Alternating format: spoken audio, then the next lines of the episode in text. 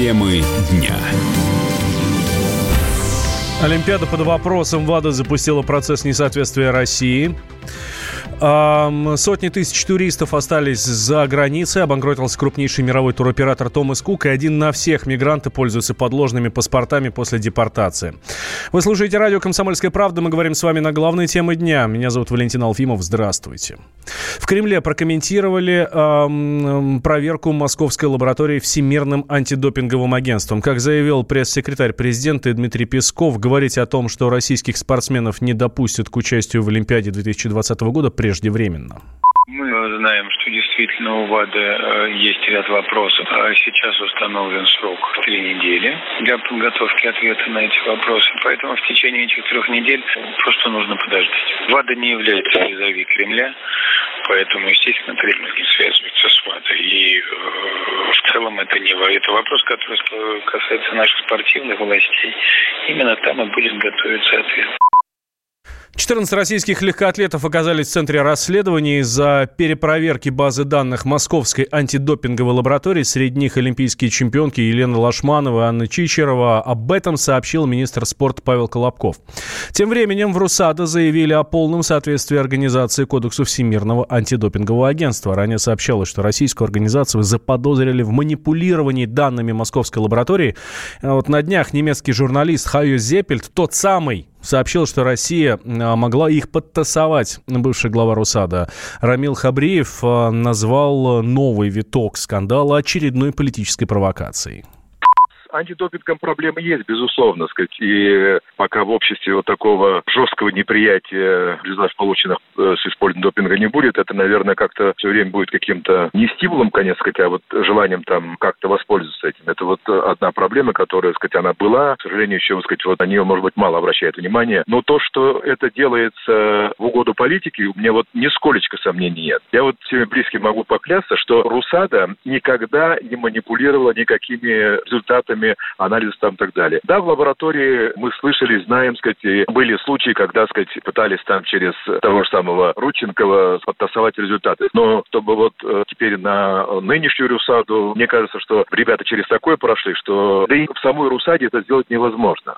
Это тем более раз опять Зеппель, это политика. Он не может успокоиться, это должно быть постоянно, сказать, вот эти вот на нервах, там, сказать, вот это вот раздувание. Если бы это были рядовые разбирательства, непредвзятые специалисты, это было бы одно разве можно сейчас о чем-то говорить применительно к тому, как какие-то международные организации делают в отношении нашей страны? Я уж не призываю во всем каждый раз искать какую-то провокацию там и так далее, но по допингу-то мы знаем, что это такое. Первый зампред Комитета Госдумы по международным делам, олимпийская чемпионка Светлана Журова считает, что Москва найдет ответ на обвинение база все-таки попала уже в руки даже нашего следственного комитета, а, ну, после того, как она, в том числе, была и в руках, например, того же господина Родченкова, да, и что с этой базой и как было сделано, ну, крайне сложно судить сейчас. Поэтому я думаю, что если даже что-то произойдет, и кто-то скажет, что какие-то манипуляции с ней были, я думаю, что и у нашего следственного комитета могут быть, наверное, на это ответы. Допускаю так. Поэтому давайте просто подождем. Это невозможно сказать, придирка это или нет, и там политический заказ это или нет, но однозначно мы уже все это проходили. Поэтому я думаю, что просто нужно еще раз это пройти, узнать, что, и потом после этого реагировать. Daily Telegraph ранее писала, что в случае подтверждения такой информации деятельность Русада опять приостановит, как это было в 2015 году. И, соответственно, россияне не смогут выступить на Олимпиаде. Русада лишили соответствия кодекса ВАДА в ноябре 2015 года после допинг-скандала в российской легкой атлетике. Решение об условном восстановлении организации в правах не раз переносили, но в итоге его приняли осенью прошлого года. Банкротство старейшего в мире туроператора не повлияет на работу российских компаний. Интуристы Библио Глобус, входящие в состав британского агентства Томас Кук, продолжат свою деятельность. Об этом радио «Комсомольская правда» сообщил президент Союза туристических агентств Сергей Голов. Ну, наш интурист не покупали, а интурист входил в группу Томас Кук, На сегодняшний день э, операционная деятельность интуриста никак не связана с банкротством Томас Кука, поскольку это юридическое лицо российское, самостоятельно и действует как бы по своей программе, по своим э, планам. Была оперативная информация, что готовится сделка о том, что Библиоглобус тоже валился в холдинг Томас Кука, но эта сделка окончательно не завершилась, поэтому банкротство Томас Кука тем более на библиоглобусе никак не отразится. Истинные причины мы все равно не узнаем о банкротстве Томас Кука. При этом нельзя сравнивать о доверии или недоверии туроператора. По-прежнему нету системного кризиса, и пакетные туры на сегодняшний день все равно надежнее и дешевле от оператора, нежели самостоятельная их организация. О прекращении деятельности туркомпании «Томас Кук» заявила в понедельник. Вице-президент Российского союза туриндустрии Юрий Барзыкин считает, что у британского агентства давно появились предпосылки банкротства. Ну, причем в таких масштабах не было еще. Томас Кук, он из года в год показывал убытки, наверное, ошибки, тактики, стратегии.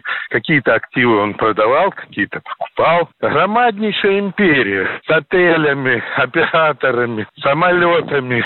Ну, 500 тысяч по всему миру туристов. Поэтому думаю, что это не какая-то одна причина, их не бывает. Это комплекс факторов. Конъюнктура меняется на рынке туристском.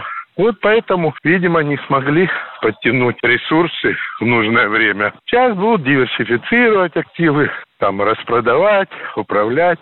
А оперативно правительство Великобритании там приняло решение, вывезет всех, кого необходимо. Ну, а для нас это лишний урок и то, что мы все равнялись. Останется площадка, которую, конечно же, заполнят другие компании. То есть санация это тоже своеобразное давление рынка. За границей по путевкам Томас Кук сейчас находится около 600 тысяч человек, из них порядка 160 тысяч, это только граждане Великобритании. Для их возвращения на родину в стране объявили операцию по репатриации населения в мирное время, которая может оказаться крупнейшей за всю историю. Компания Томас Кук работала с 1841 года и считалась первым турагентством в мире. Накал страстей на радио «Комсомольская правда». Здесь что, нельзя здесь не сказать, что папа богатый. Ну, Министерство газовой промышленности. Я знаю, как гуляли. Снимали пароходы. Ну, скажи, я... только Нет, без я плохих слов. Если у нас такая история, что даже безобидное детское песенное шоу вкладывает кирпичик в создание революционной ситуации, ну, все Взяли встало в один и, ряд вот и с этим плюнули просто в лицо. Совершенно. Андрей и Юлия Норкины. По будням в 9 вечера в программе «Простыми словами». Хорошо, будем иметь это в виду.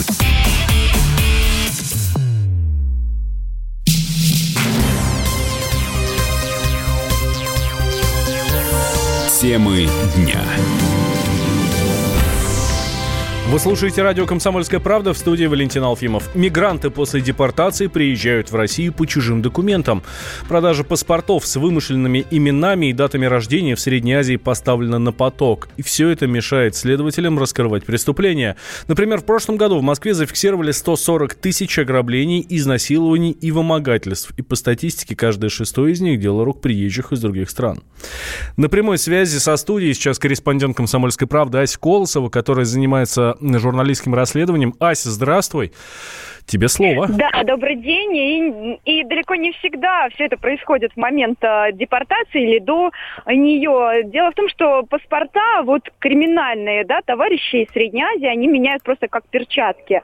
А, происходит это, как правило, просто а, после каждого из преступлений. То есть совершил убийство, стал совершенно другим человеком. Причем, а, Валентина, они для этого даже из России не выезжают. Новые документы, например, из Таджикистана может привести друг и э, сделать такой небольшой большой презент. Все эти документы, что самое интересное, абсолютно подлинные. То есть это не фальшивки.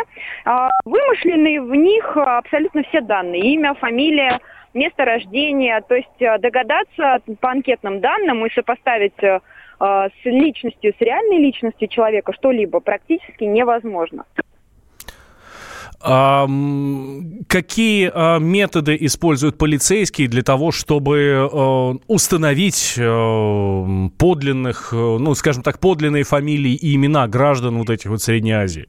Что делают ну, вообще ну, наши как, власти? -то? Как правило, а, это, естественно, отпечатки пальцев, потому что а, речь идет о реально криминальных, да, таких людях, которые совершают не одно преступление, и, а, естественно, у них остаются отпечатки пальцев. Но при этом в расследовании, да, таких дел, когда гражданин этот предъявляет фейковый документ, при этом он оригинальный, довольно много времени уходит на всю эту бумажную волокиту, переписку с республикой, там, с Таджикистаном, Киргизией. То есть следователям приходится тратить на это не несколько томов уголовных дел, ну и в том числе и государственные деньги. Да, спасибо большое. Ну что ж, э, будем надеяться, что найдут какой-то выход наши власти для того, чтобы всю эту историю пресечь. Хотя мне, честно говоря, удивительно, неужели так просто сделать э, хоть и мало знакомый нам, но все-таки паспорт. Следим за развитием событий, мы обязательно вам расскажем. Ась Колосова, корреспондент «Комсомольской правды», была с нами на связи. Жители России стали чаще пить воду из-под крана. С 2016 года число россиян, предпочитающих ее вместо бутилированной, выросло на 15%. Это данные в ЦИОМа. Экологи объясняют такое поведение повышением доверия к качеству воды и значительным стремлением к экономии. Об этом рассказал генеральный директор главного контрольно-испытательного центра питьевой воды Юрий Гончар. Если говорить о э, Москве и Санкт-Петербурге, совершенно точно можно сказать, что вода высочайшего качества. Никогда никаких превышений вредных веществ, содержания вредных веществ мы не обнаружили уже многие-многие годы. Повышенная концентрация хлора осенью и весной. Это да, но это объективные причины. Максимум сливается с полей в водозаборы. Повышение качества водопроводной воды, наверное, э, связано в первую очередь и с падением доходов населения. Потому что если посмотреть, что вода реально сейчас на многих прилавках дороже литра нефти, литр воды дороже литра нефти обходится. И люди не могут себе позволить покупать постоянно бутилированную воду. Это просто дорого. Третье, конечно, бутилированная вода наливается в пластик, а пластик это ну, такой кот в мешке, прям, ну, очень неприятный. Совершенно точно можно сказать, что с каждым проходящим месяцем после разлива в пластик э, накапливаются очень большие концентрации органических соединений. Выделяются неприятные вещества, которые э, во многих случаях являются канцерогенами, доказанными или предполагаемыми. То есть, ну, вот ряд таких э, причин, которые как раз изменяют отношение людей к водопроводной воде. Ну и потому что, в конце концов, ее можно прокипятить, как люди считают, что воду прокипятил и пьешь совершенно чистую, классную, хорошую воду. Хотя кипячение никак не влияет на ее состав практически. И санпин, действующий на бутилированную столовую питьевую воду, допускает питьевую воду, бутилированную высшей категории качества, в качестве источника использовать исходной воды, использовать водопроводную воду. Гончар также отметил, что повысить качество воды позволяют обычные угольные фильтры, доступные большинству жителей страны. А в США вручили премию Эмми. В Лос-Анджелесе прошла церемония награждения лауреатов. Сразу три статуэтки получил нашумевший сериал компании HBO «Чернобыль». Он был признан лучшим мини-сериалом года. Также наград удостоились режиссер сериала Йохан Ренк и специалист Крейг Мейзин. Актеры «Игры престолов» оказались не на первом месте. Эмилию Кларк и Кита Харрингтона обошли Билли Портер из сериала «Поза» и Джоди Комер, сыгравшая, э, сыгравшая в сериале «Убивая Еву». Кинокритик, телеведущий Давид Шнейдеров отмечает, что в этом году премии за сериалы распределялись вполне себе справедливо. Мне кажется, что вообще в этом году Эмми была справедлива, как на самом деле давно не была.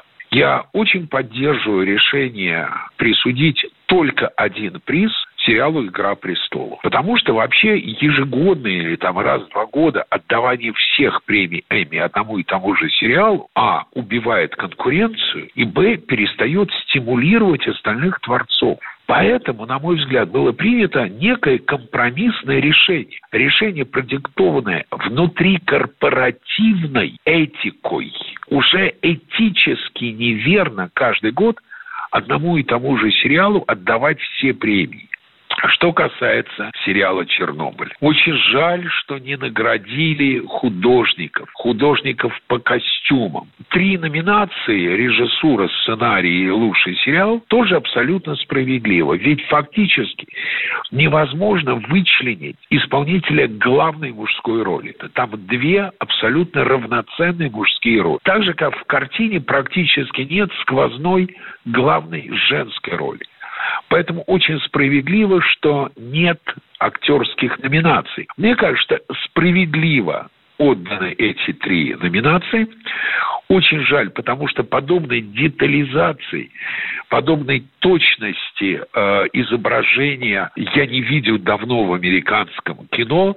Вообще, это даже трудно назвать американским сериалом потому что абсолютно интернациональная команда, где были шведы, итачане, исландцы, американским чисто его назвать очень трудно. И мне кажется, эти награды абсолютно справедливо. Эмми были молодцы. «Игра престолов» была представлена в рекордном количестве номинаций в 32, и это уже четвертая награда для сериала за последние пять лет. Я вспоминаю, тебя вспоминаю.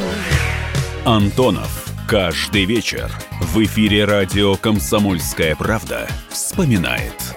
Включаем нашу машину времени и отправляемся в прошлое. Я помню, маленький стоял, смотрел на прилавок. Mm-hmm. Было все. Молоко в треугольных пакетах. Ой, молоко в треугольных пакетах. Мороженое вкусное. Потрясающе, потрясающе. Вареники с вишней и с медом запомнились на всю жизнь. Таких я больше не ел. Программа Михаила Антонова «Дежавю» по будням в 23.00. Антонова много не бывает. Зашла заря.